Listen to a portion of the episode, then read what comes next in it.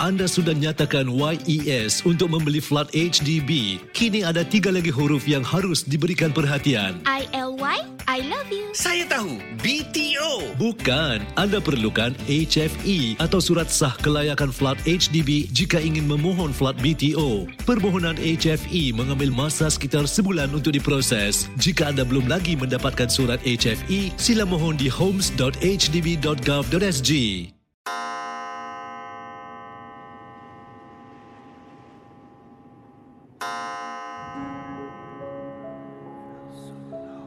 Selamat datang para pendengar misteri jam 12. Anda diundang bertemankan saya, Safwan Shah dan Adi Rahman setiap malam Isnin hingga Jumaat berdetik selepas 12 tengah malam. Kisah-kisah misteri anda akan kami kongsikan. Ingat, jangan terlalu taksub atau percaya dengan apa yang dikongsikan dalam gerun malam ini. Ia sekadar hiburan sahaja. Tiada siapa yang boleh mengesahkan kebenarannya. Jangan takut flower.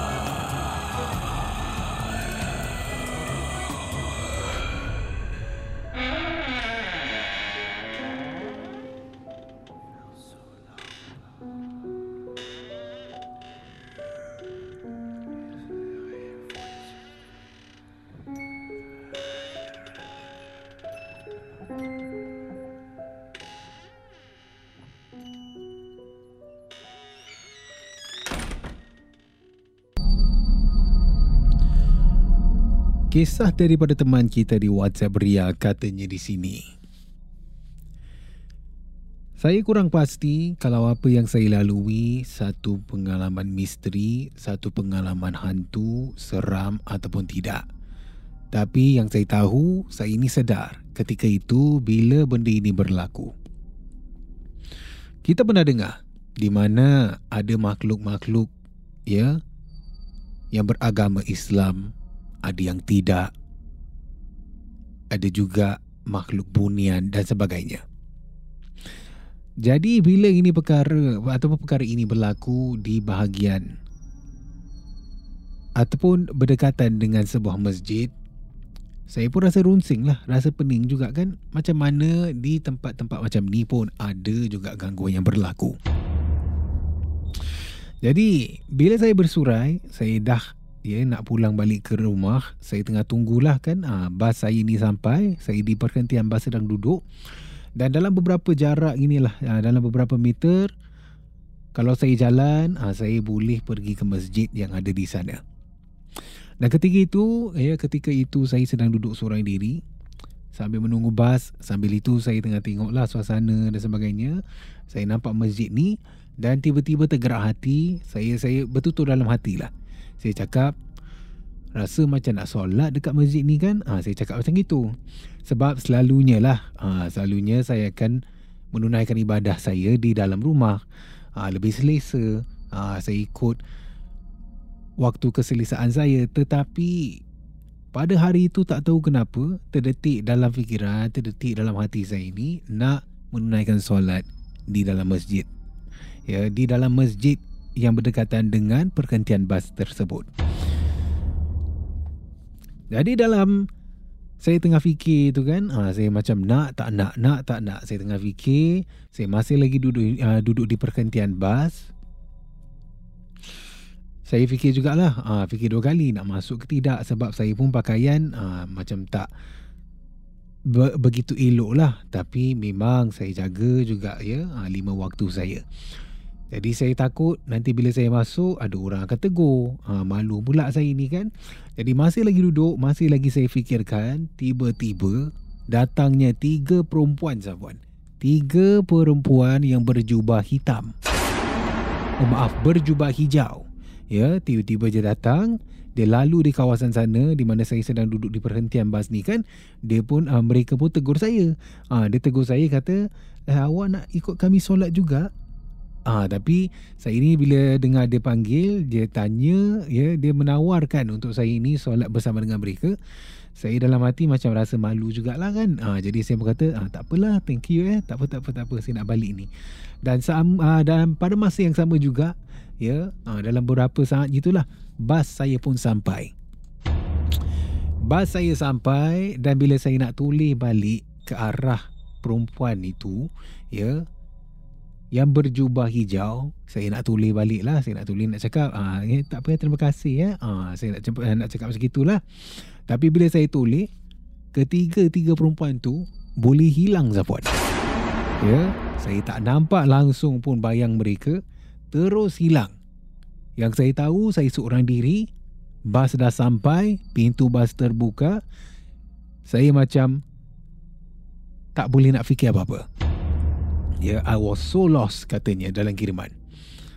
Dan bila itu berlaku, saya masuk ke dalam bas sepanjang perjalanan. Saya asyik ya terfikir-fikirkan siapa tiga perempuan yang jemput saya ini untuk menunaikan ibadah bersama. Perempuan berjubah hijau.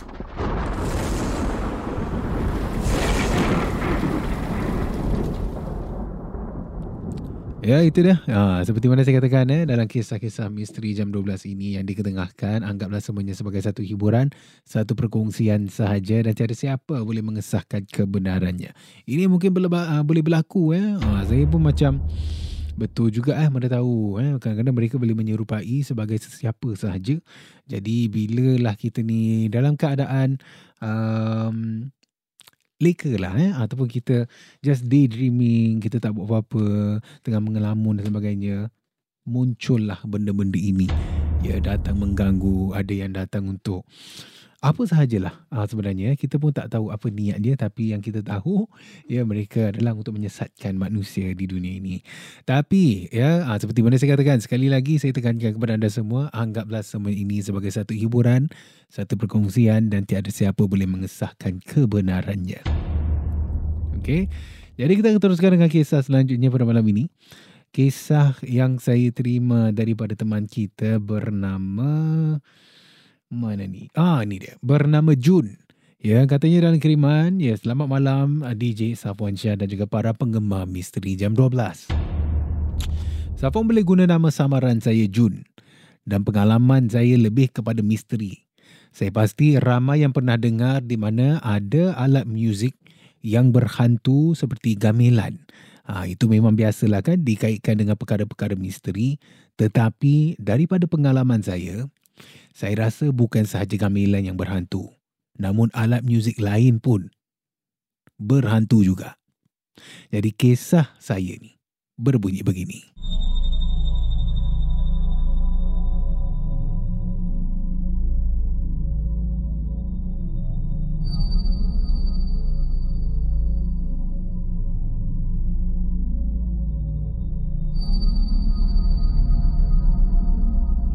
Katanya Jun dalam kiriman ini, saya ada sebuah gitar di dalam bilik. Gitar ini dah lama Sapuan saya ada. Sejak usia remaja dahulu, saya dah ada gitar ini sebagai hadiah. Tapi semenjak dua menjak ini, saya dah jarang bermain gitar sebabkan kerja, sebabkan semakin meningkat usia, ya, ha, tanggungjawab pun dah banyak. Jadi nak fokus untuk bermain gitar ni memang tak banyak masa lah. Hanya pada masa lapang saja, ha, saya akan uh, main gitar ini, saya akan strumming dan sebagainya. Tapi katanya Jun di sini kan Katanya Jun di sini ya uh, semenjak dua menjak ini saya akan capai gitar ya tong hitam saya ini uh, gitar akustik lah. Uh, di mana saya akan main dalam 15 hingga 30 minit sahaja kemudian letak balik. Uh, saya ada stand gitar saya letak balik. Cuma pada malam itu Jun tengah baringlah atas katil sekitar pukul 12 lebih tengah malam. Ya tiba-tiba ya rasa macam nak main gitar. Mungkin sebab masa tu musim terbaharu ya uh, sebuah drama bersiri di Netflix Stranger Things Ha, mungkin ada yang pernah menonton kan Yang baru saja dilancarkan Ada satu adegan ini di mana Watak bernama Eddie bermain lagu Metallica Master of Puppets jadi bila saya terlalu taksub sangat kan menonton uh, menonton drama bersiri itu, saya pun macam rasa macam uh, you know, uh, rasa macam saya pun nak main lah lagu Master of Puppets ni.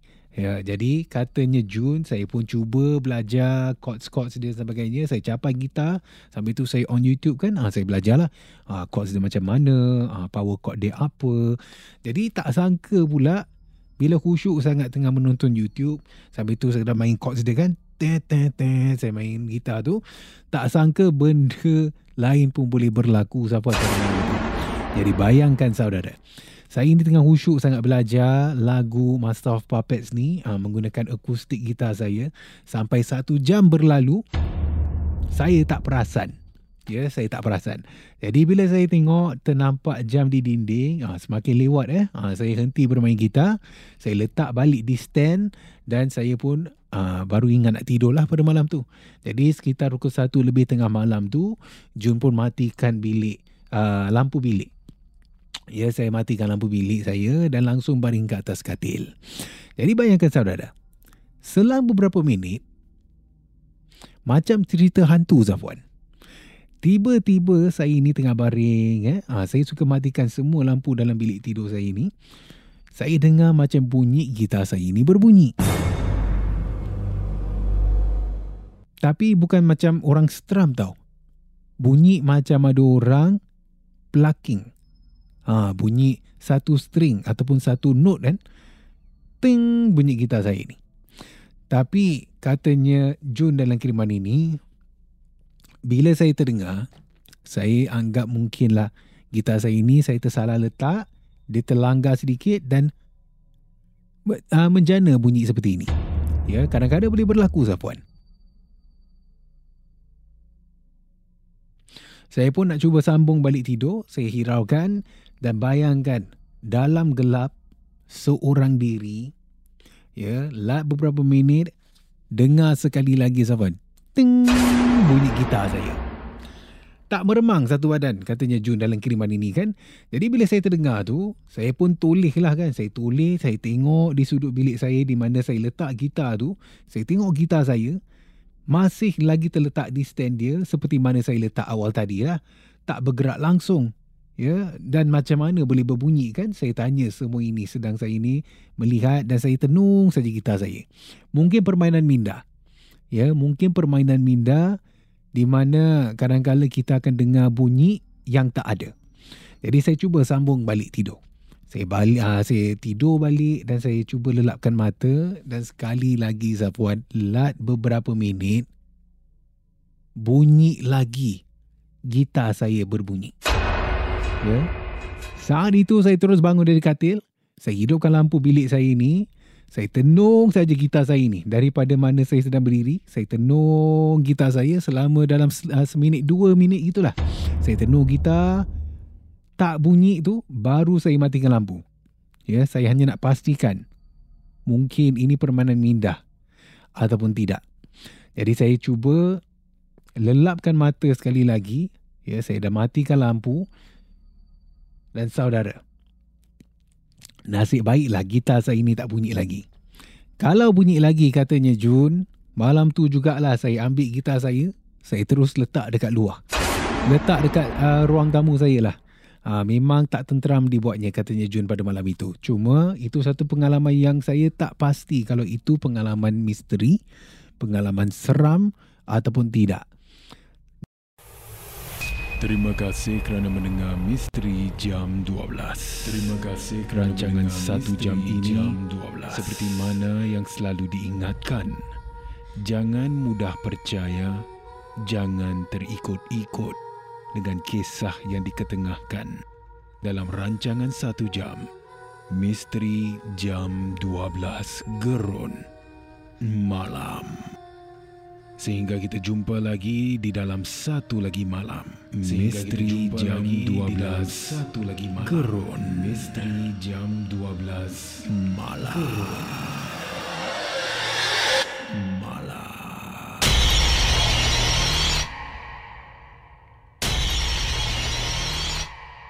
Jika anda ada sebarang kisah-kisah seram, kisah-kisah misteri, boleh kongsi bersama saya Safwan Shah di WhatsApp Ria di 97868464 dan juga anda boleh hantarkan di Instagram Safwan Shah ataupun menerusi email rasmi kita di mj12 at mediacorp.com.sg.